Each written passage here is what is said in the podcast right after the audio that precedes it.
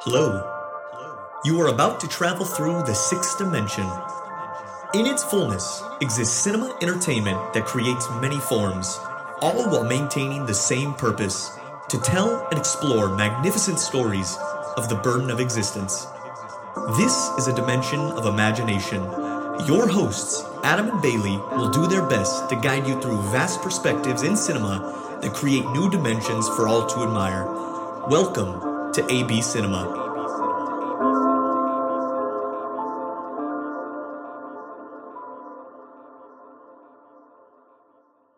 Hello, everyone. It is Friday, August 12th. My name is Adam, And I'm Bailey.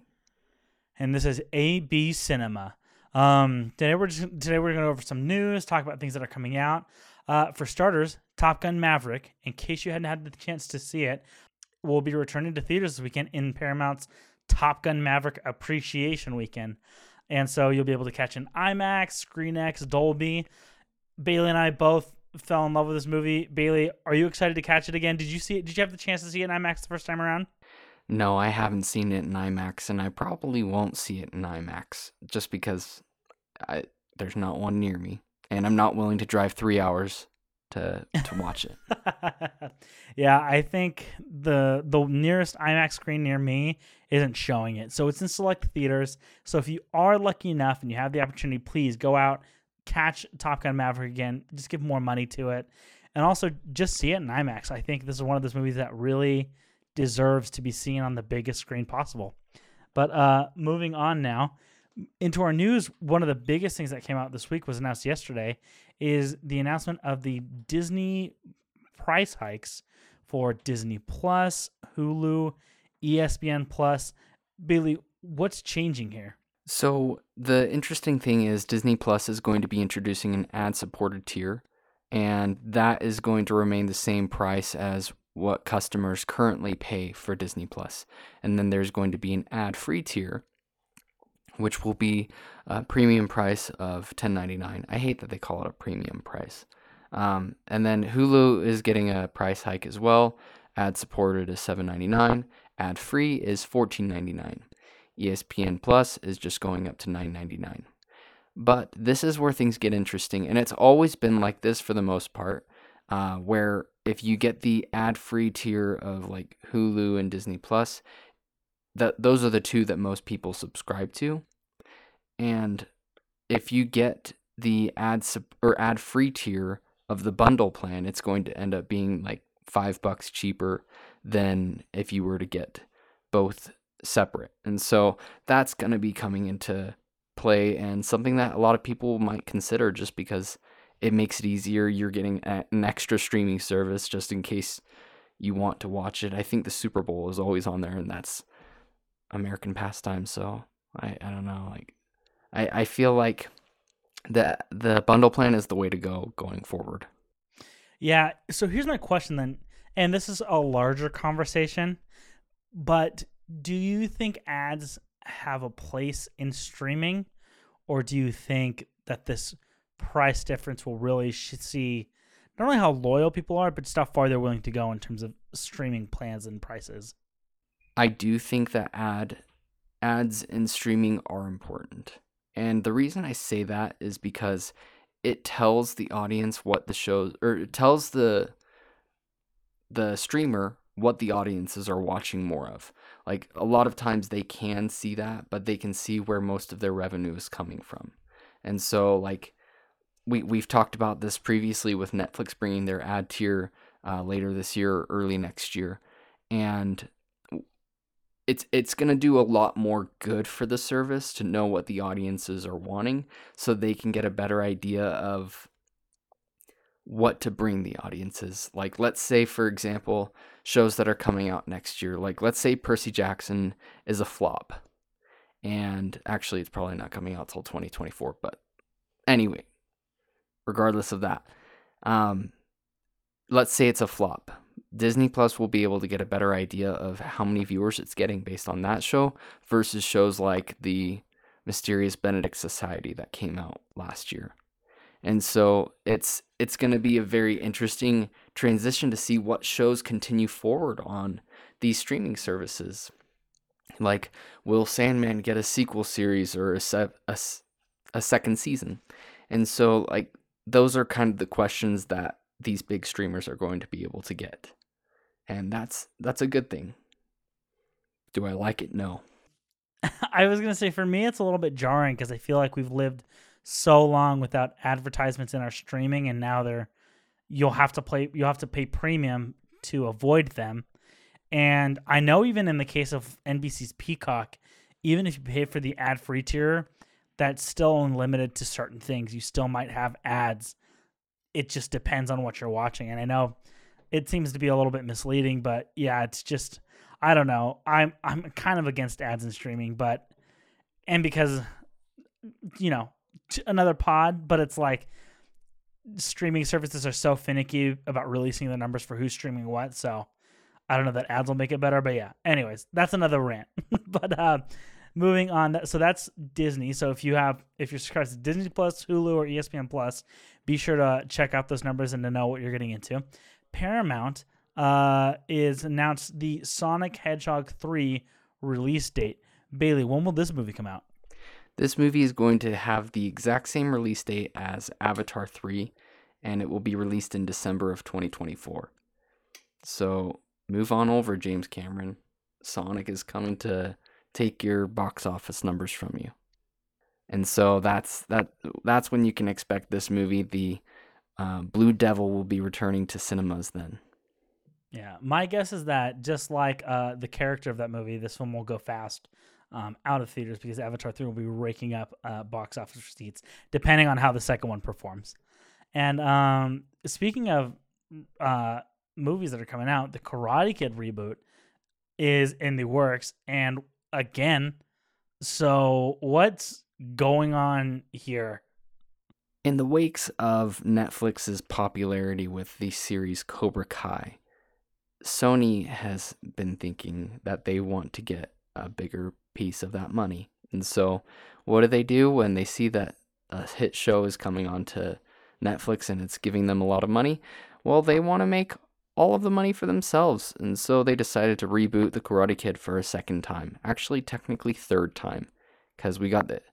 Yeah, the, we had the Hilary Swank one, which technically was a sequel, but was also kind of a reboot to see if they could continue milking the franchise. But um, yeah, we are getting a sequel or reboot in some way, a spiritual successor. And the twist about this story is it's going to follow a boy from China. I could be corrected on that. Uh, moves to Brooklyn to teach an older man who runs a pizza or sandwich shop, and he tries to teach him kung fu, which is going to be really interesting. It's intriguing to me just because it's a weird twist. I don't see how it will work. It seems kind of strange, but I am I I what would be really fun is if this is a Mr. Miyagi movie. I I think that would be kind of cool, but it would be it would be really different if it was. Have a period piece set in like the 50s or something of him coming to the United States and I don't know. Who knows? It would be really interesting. Yeah, I don't understand. I feel like they just did, and I know they didn't just do it, but the Karate Kid with Jaden Smith, which was, I feel like actually kind of okay, kind of good, and now we're doing it again. So I mean, it sounds like maybe other maybe decade and a half, Sony will reboot the Karate Kid franchise for another generation of fans. Um, yeah, and I don't. I'm I not don't too know. I'm not too bothered by it if they do end up going with this plan because I feel like it's different enough for it to be considered a reboot. But I feel like it's not even the same story. Then you know, It's not. and maybe that's, and maybe that's. I don't. I don't know. So then, uh, yeah, I don't know. I don't know, man. I just know if they don't sweep the leg, the movie's failed me. Okay. But uh, moving on, the last uh, area of news we want to cover is all over Warner Discovery. So first off, Greg Berlanti is a possible candidate for DC Films as a Kevin Feige figure. Bailey, for those of those who don't know, who's Greg Berlanti? Greg Berlanti is uh, he he runs Berlanti Productions, but he is the man responsible for bringing us shows like Arrow, The Flash. Almost every single show on the CW comes from him and his studio's um, production company, and so he is the one that brought the Arrowverse together and created the cohesiveness between those shows. As my thoughts on this are I think that he's a good candidate for someone like a Kevin Feige figure because he has a lot of passion for those projects. But at the same time, I feel like he's already had his tenure and opportunity to have a cohesive universe and was successful. And I think that they should try to give the reins to some new blood so that we aren't retreading a lot of the same stories that we saw in the previous Arrowverse shows, and I I really only saw like Arrow in the first couple seasons of Flash, and the first season of Superman and Lois, but that was that's all I've watched from that, and I I'm curious to see how that kind of news would be received by the fandom. Um, but we're gonna get into it because uh, DC is a hot mess for Warner Discovery right now. Oh, I know and I, I can't I can't say same as you. I can't say that I've watched all of those you know Arrowverse shows, and you know something about the CW quality. Not even the quality, just you know I, I don't know. It's hard for me to get into it. It's like those shows are of a of a past era, and I don't I don't understand them. But like, yeah, it's hard for me to get into them. And I'll stop talking because I haven't seen them, so I can't really give a legitimate opinion on them. But uh, speaking of hot mess, the Flash film, which you know Zaslav had touted as being one of the s- films the studio was most proud about or most excited about, in rake of recent Ezra Miller controversy, uh, it seems as though this film could be up in the air and that they might have a few options, but I I don't know, Bailey. What what options do they have here? Where do they go with this movie now? So this came from the Hollywood Reporter, and so they're very reputable regarding movie news. And what happened was uh, some insider leaks, and this could be completely false. It doesn't necessarily have any real movement to it, but uh, since it does come from a reputable source, it's it's to be taken with a smaller piece of salt. Um, the first option is that Ezra Miller would be very little of the press if they were to seek professional help after returning home. And we already know that he's evaded the cops, and we've heard recently that Child Protective Services is out to get him too, and they're on the hunt for Ezra Miller. And which is interesting because apparently, with some recent news, they went back and reshot some scenes for The Flash within the last month or two. So even with all of the warrants for his arrest and all of the police and child protective services going for him, the studio still had him working and didn't turn him in. Good job, Warner Media. The second option is that the film will still release without Miller doing press for the movie. And that's an option that I would be totally okay with because we know that if Ezra Miller is to be in the press, he's only going to be getting questions about about his scandals that have come out. And then the last one would be scrapping the film completely and counted as a loss. Which, if Ezra Miller's behavior continues the way it's going, I see this as being the most likely of the options that are given. So, those are the three options for the Flash film. What do you think about that? I, you know, Kevin Smith, I believe is his name, mm-hmm. who is uh part of the duo of Jay and Silent Bob, came out and said, I don't understand how the Batgirl movie was scrapped and this movie wasn't. And I had a friend who, you know, speaking of non reputable sources, I had a friend who said that he read the script and the script didn't see that good. Or, you know, I've read online or heard rumors that the test audiences weren't super thrilled with the Batgirl movie. And that's a reason they canceled it but I just don't understand why they would cancel a movie based on the quality of what's shot. And like I don't understand how this movie isn't in hotter water than it's in. Because for as much trouble in, in quotes as they've avoided thus far, upon the release of this movie or anywhere near the release of this movie, all that's going to float to the surface. And how can you back a film like this and you know, back the work that's been put in. And I don't know, you know, I guess innocent until proven guilty on Ezra Miller. That's me. That's me playing the devil's advocate. But it seems as though he's got a lot going on, and with such trouble around your central star, who seems like all he is is in trouble.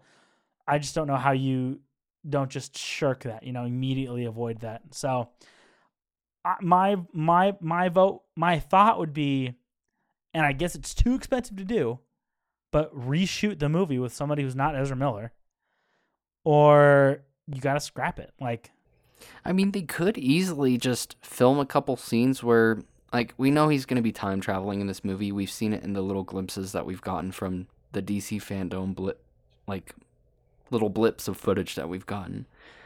But like, they could easily have him come back and just look completely different. No explanation needed. Like, just say the Time Force messed with his appearance, and he looks different now.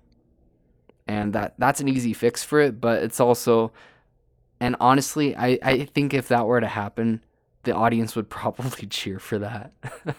um, it's it's probably a cheerworthy moment for for people, but I I consider this film a loss no matter what at this point. Because if they do release it with him still in it, it's probably going to tank because of all of the controversy surrounding him. If they do release it without him, I, I seriously have no idea what Warner Brothers is going to do with this, but they've got they've got a big a big problem they've got to deal with and they're not making any moves. And that's the thing is that like I feel like Warner Brothers and Warner Discovery making all these big moves, but it's like they're also ignoring this big glaring issue. You know, it's like they're making all these huge decisions, but they're also avoiding making a big decision they should make. And and I, I just don't know. And you know, we could talk about this for a while, but my thing is, is that for us who, for you know, people like us who listen to movie news, look it up all the time, and want to know what's going on, we know about Ezra Miller. But I think the larger audience, who knows how much mainstream coverage that gets, but when this movie gets closer, I feel like that's when we'll really we'll really know what public perception is around him. And so I just I just don't I don't know. So yeah, I don't know. Do you have do you have anything else to add on the Flash film other than they shot themselves in the foot with this one? No, um, I, I think well, yes, yes, I do. Um, they should have canceled this movie before this week because now they're not even going to get a tax write off on this. And so that's that's the part that is the biggest blow to Warner Brothers. And I don't see why cuz the test screenings apparently have been really good for this film. But this movie is just kind of doomed at this point. They shouldn't have cast Ezra Miller. Unfortunate, yeah, unfortunate for them. Ezra Miller had to ruin it all. But um, moving on, uh, elsewhere in the DC universe, or the DC cinematic universe, DC extended universe as it is called, uh, Zazie Beetz will be returning for the Joker sequel. Do we know anything about what she'll be doing in this role, or? No, I, I this this is the one piece of news that baffles me. Just about yeah. as much, or maybe even more, than it being a musical. Like I understand, like it's believable that it can be a musical. I get why they're doing it, but at the same time, I think that this with the fate of her character in the first movie that was heavily alluded to with the gunshots and the police sirens and all of that. I think that this is one of the most puzzling pieces of news that has come out surrounding this film. Just speculating, perhaps he has conversations with her or has created an, a persona around her that probably doesn't exist or you know because even her fate in the movie wasn't sealed right it was kind of up to your interpretation and how you watched the movie but um, you know I, I am i right i didn't feel like it was very definitive You know. The whole movie itself didn't feel like it had a definitive Yeah. story. Okay, i just wanted to make sure that we that, that I wasn't losing it here. So I, I I mean maybe she's still alive or you know maybe some she he's created who knows who knows what's going on and so but I mean I'm a Zazie Beetz fan you throw her in anything and I think she's okay even in Bullet I don't know in Bullet Train she kind of was a one everybody there was a one trick pony and had one thing to do in, with their role but I mean she she was still going for it That so was the purpose of those her. characters. So Yeah. I- yeah. Um. So yeah, Zazie Beetz will be returning. Uh, the Penguin spinoff said to be filming in February. Are you surprised this is still happening? Yes. And the reason is because there was actually some news today that came out saying that the Batman 2 still hasn't been greenlit. Yeah, I read that too. And so that's what's most surprising to me. And I think the reason it hasn't been greenlit is because they probably don't have a complete script finished for it because I'm sure that Matt Reeves has been working on the Penguin show trying to write that and get that finished. So it's either he, he needs to bring someone else on with the same mindset and perspective and have somebody else write it with him because I, I think that's the only way that we're going to see this Batman universe expand a little bit more. And if DC has any kind of mind, they would try to just turn the Batman franchise into the beginning of a DC universe and scrap everything else and say it's just extended material. Which at this point they could do because it's I look at it as if it were the Iron Man of the DC universe because Iron Man like who would have thought that we would have seen aliens invade earth 4 years from when that movie was released? And and him fighting alongside a god. And so like i i do think that it, at this point it is possible to bring those kind of characters in and kind of mix this universe together but i that's that's a completely different podcast i'm just happy the penguin show is getting it's just getting done Yeah, I'm glad you said that because I was thinking about a, a couple of things to follow up, and then you hit me with that. It's a different pod, so I, I agree. We'll stick on the on the Penguin. I'm just surprised that this movie, this show, is still being made, given the cancellations of everything Warner Discovery has done, and that somehow this one's still still fine. So, hats off. Still want to see more Colin Farrell.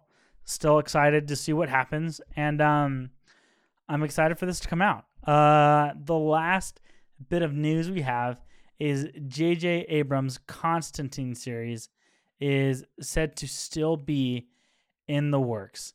So Bailey, for those who aren't aware, what is Constantine, and what does J.J. Abrams have planned here? Constantine or Constantine, depending on how you want to pronounce it, is a character that has been seen in so many different iterations. Uh, we have seen Matt Ryan play him in a in the Arrowverse and his own show. We've seen uh, Keanu Reeves play Constantine in a movie that came out in the 2000s, I believe. And most recently, we've seen um, Jenna Coleman it, play a version of the character in The Sandman. And my thoughts on this is that if HBO Max somehow had an agreement, because it is technically a Warner Brothers property, J.J. Abrams should definitely just continue the Jo- Johanna Constantine storyline that was set up in The Sandman.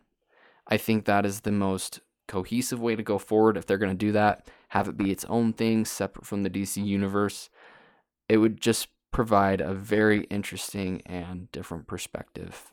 And it worked for The Sandman. I think it could work for HBO Max too.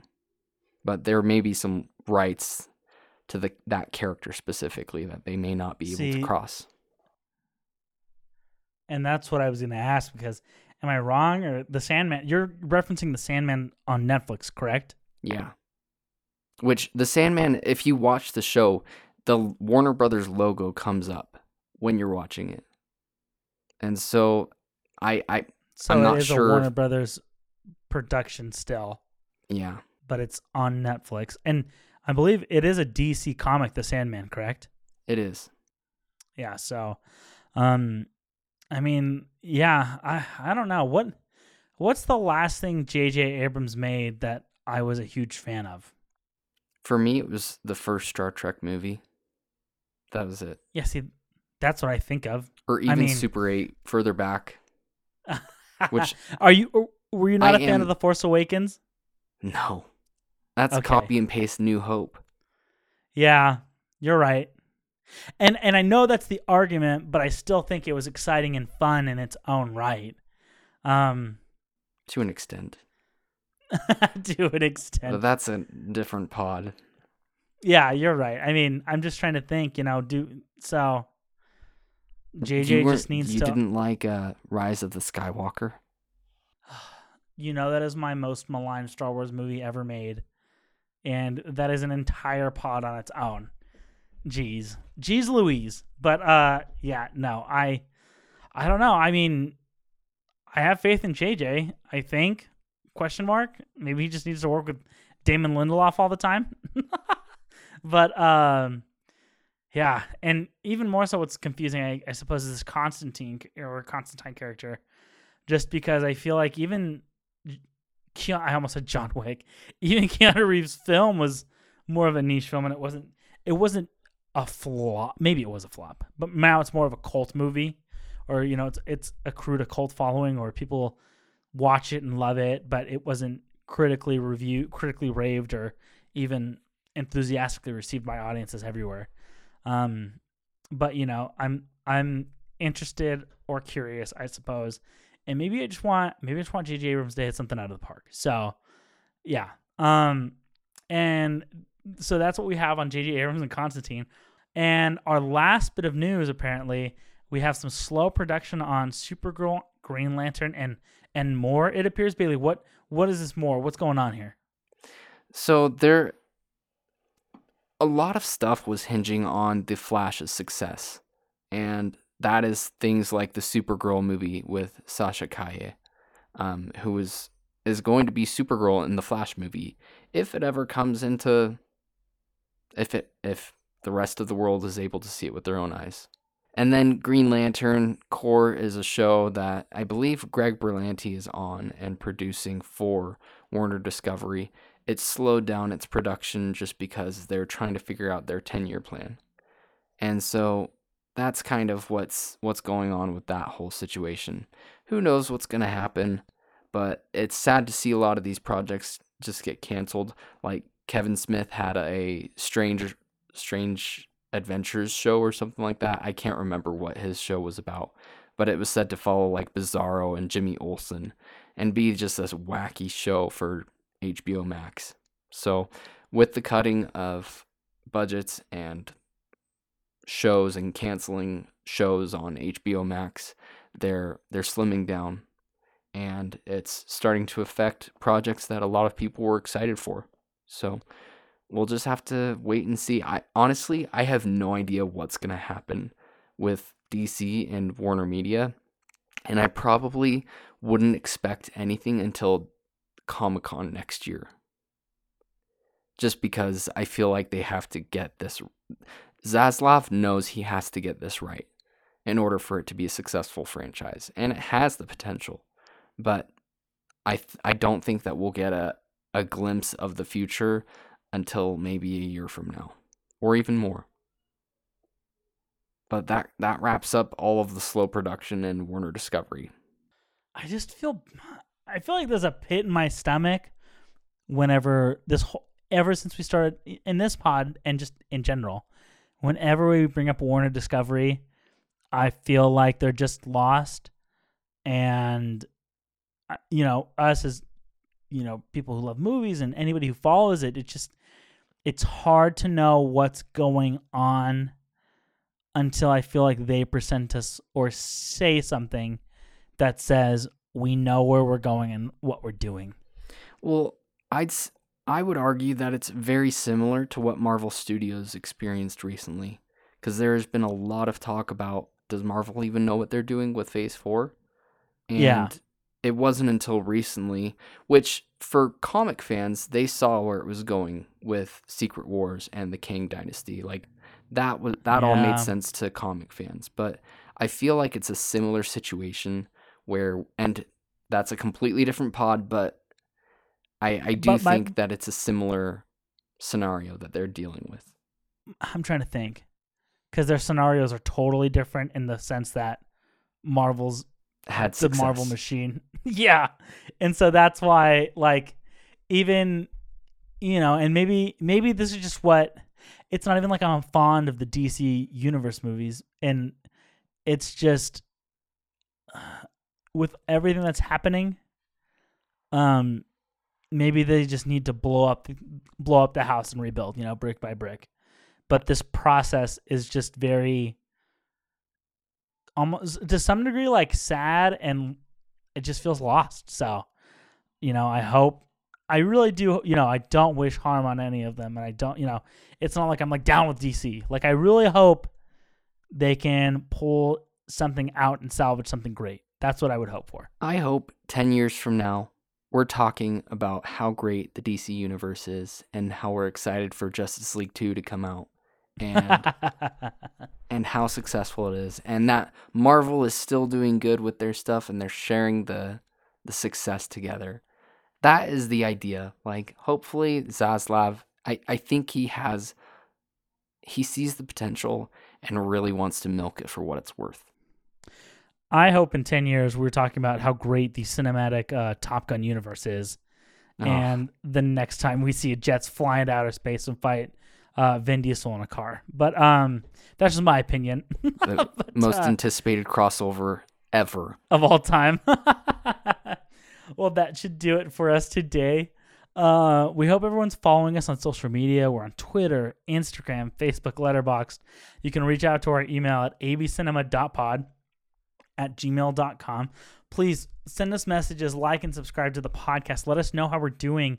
Let us know what you guys think, what your opinions are on these things, what you're looking forward to seeing, what you'd like to hear from us. And we'd be sure to report, come back and report and let you know what we think. Uh, we hope everyone has a great day and has a wonderful weekend. Be sure to go check out Top Gun Maverick again for the Top Gun Appreciation Weekend. And as always, Keep watching movies.